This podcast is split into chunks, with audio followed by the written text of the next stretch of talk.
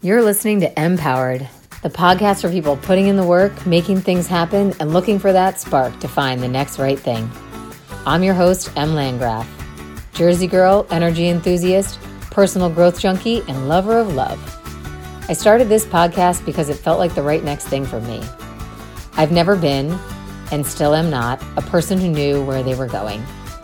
I always felt like everyone had a map or got the memo, and I somehow missed it Every time I felt like I could see the next few steps, the universe has subtly, or not so subtly, reminded me that I'm not in charge.